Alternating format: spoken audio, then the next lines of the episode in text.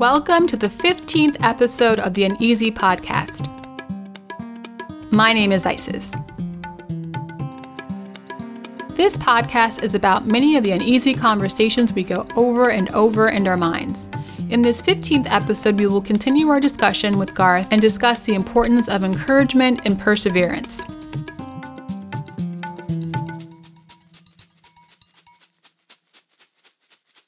I want to give a huge thank you to Garth. You've been so instrumental in encouraging my interest beyond mainstream. I appreciate you including me in your creative path and a great entrepreneurial role model. This episode, I'll continue to correlate the uneasy ideas of encouragement and perseverance to the book I recently wrote titled Upala. The title is spelled U P A L A, and it's available for purchase on CreateSpace if you want a printed copy, or on Amazon if you enjoy reading books electronically. I want to remind you I've included my email on the first page of the book, and I want to encourage you to reach out and share your uneasy thoughts, reactions, suggestions, and uneasy stories. I want to gather all of your input and, with your permission to share, create our own series of episodes featuring the topics you'd like for me to discuss. I want the book and the Uneasy podcast to resonate with as many people as possible, so I'm asking you to connect with me. Let's make the book and podcast the best it can be. So please leave me comments, email me, join my Facebook page, send me a tweet, all of which can be found under my company name, Quasi Sounds. That's Q U A S I S O U N D S. In the first couple of episodes, we spoke with Aaron, who is also a friend of Garth's. As Aaron was sharing his perspective of paternal influence, Garth came up in the conversation, which I would love to share with you. Garth serves he's he's one of those people in my life too where he's a good friend. He you know he's just like a homie but he's also a father figure. He's certainly my mentor. He's the reason why i'm at the station. And he's honestly i can i can honestly say this he is probably the best man that i know. Like he's just a phenomenal man in every sense of the word. So how were you encouraged as a child how has the presence or absence of encouragement manifested for you as an adult? Towards the end of the book, there is a moment during Upala's dream where she is having lunch with her father on the beach and he pulls out a flask. Her father offers Upala a drink, knowing she is underage at the time, and reacts impressed by his daughter's willing participation, which then also sparks a need in Upala to further oppress her father by then attempting to keep up with his heavy drinking. In that scene, both are seeking approval from one another while completely neglecting the fact of their situation. Have you ever been part of a relationship where you would do anything to get the other's approval? Did it work out for you in the end? Throughout Upala and Timmy's relationship, there are also similar needs to oppress one another. In the beginning of their courtship, Timmy was convinced he could entice Upala by endless displays of his knowledge about everything. In return, Upala tries to maintain appearances that she has it all together, while she quietly struggles to balance her relationship and school life. Neither one receives encouragement from the other to continue in their efforts, but both Temi and Upala are insistent on winning the other over. It's almost as if they are forcing themselves upon each other and are unable to take a step back, listen to themselves, or see any signs that it's time for them to throw in the towel.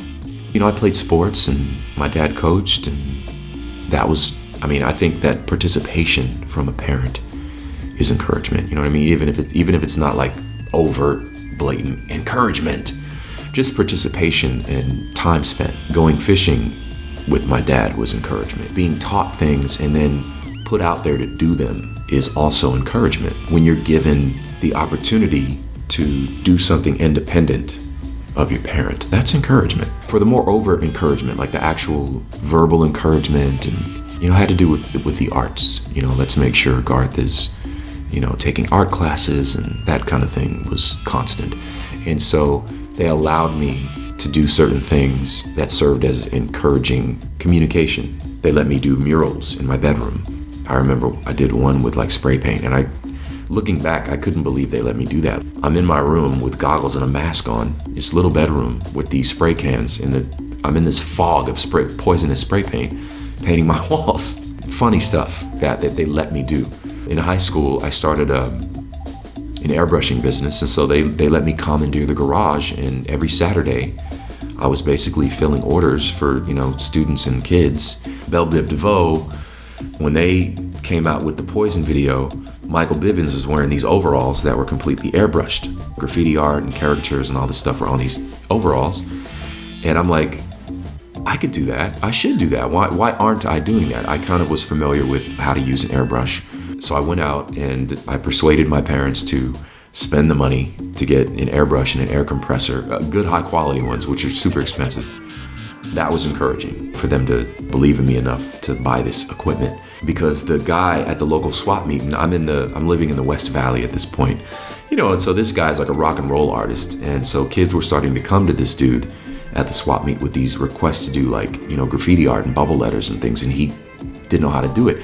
So I started to see what he was doing, and that was even more encouraging because I'm like, oh man, there's really no competition. Nobody's really doing this.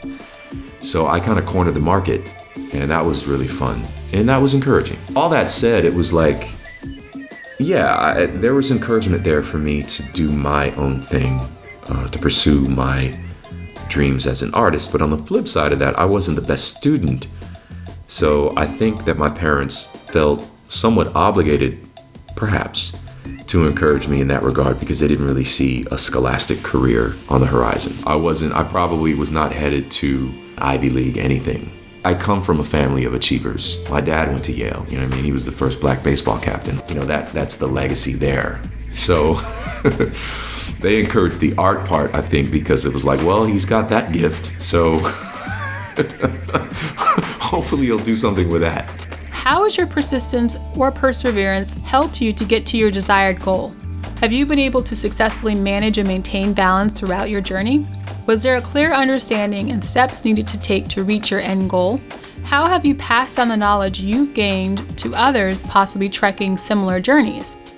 I think that the perseverance, if there's perseverance in my career and my path, it's the dynamic of being a spouse and a parent and being a creative person who is basically always working the, the stop start nature of what it means to have to be available for all these different relationships. I have four main relationships in my sort of inner circle, my family.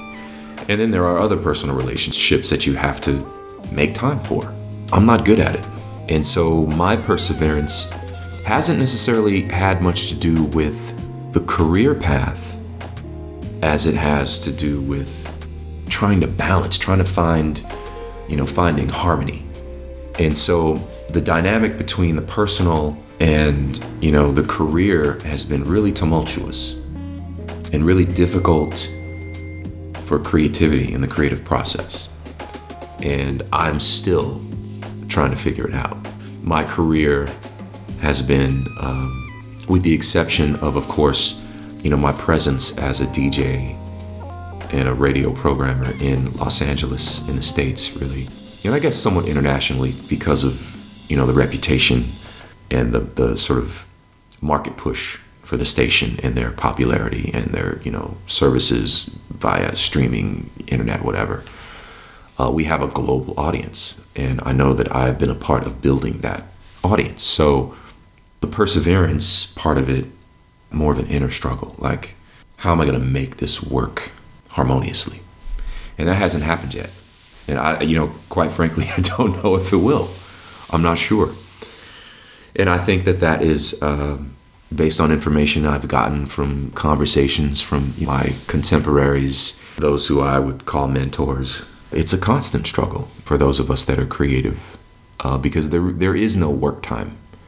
We're always thinking and working and the personal part of part of it means you need to stop in order to do or be with or for someone or something else. And that's constant. It never ends. So it's kind of like trying to juggle and time manage. And nobody can prepare you for that. I remember i thought i knew it all. When i got married i thought i knew it all. When i was having kids nobody can prepare you.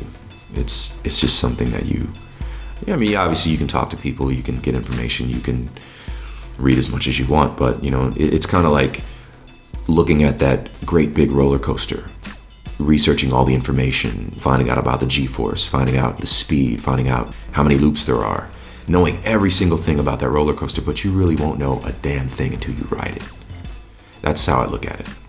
So the perseverance uh, has to do with the personal struggle more than the career. Both my wife and I, uh, we we have been extremely open with our kids from jump. I can't really hide my struggle anyway because I am my own boss. I make my own hours. They see how I hustle. They hear about what I'm doing. They often accompany me or have accompanied me to all sorts of different kinds of work, whether it be a voiceover audition or recording, and they'll be sitting hanging out in the studio or the lobby or whatever while I'm doing it. They have spent countless hours with me at the radio station. Um, oftentimes, they actually like to come with me.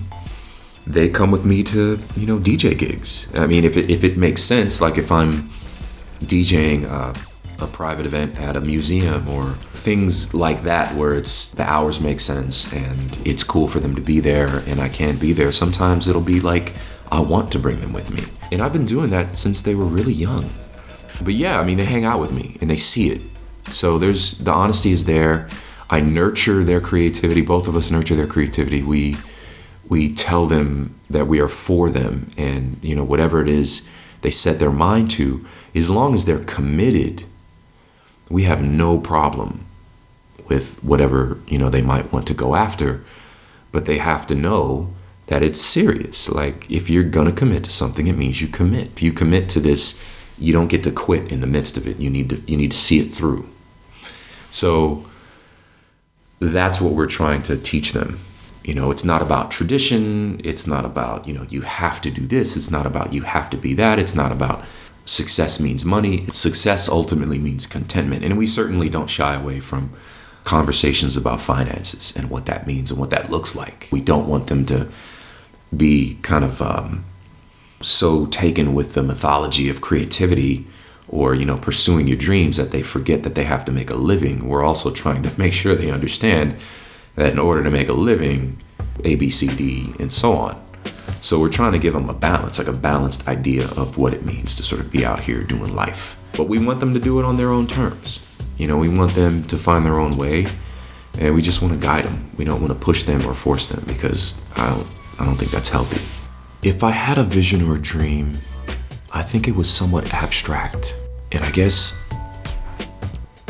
in the abstract, there was a hope that you know I could pass on to them this idea of freedom and creativity and following their own path. I think I always, you know, even as a, a teenager, I'm not sure I really thought about kids when I was a, a kid myself. But I think if and when those thoughts came along, it was as I got older and matured.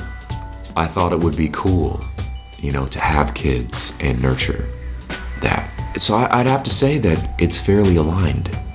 We are demonstrating to them, like, you know, that idea of, you know, creative independence and, you know, doing their thing. So if there was a vision and there was a hope, which I think there was, it's kind of playing out in accordance, which is super cool. Um, it's it's weird. You ask me that. I don't.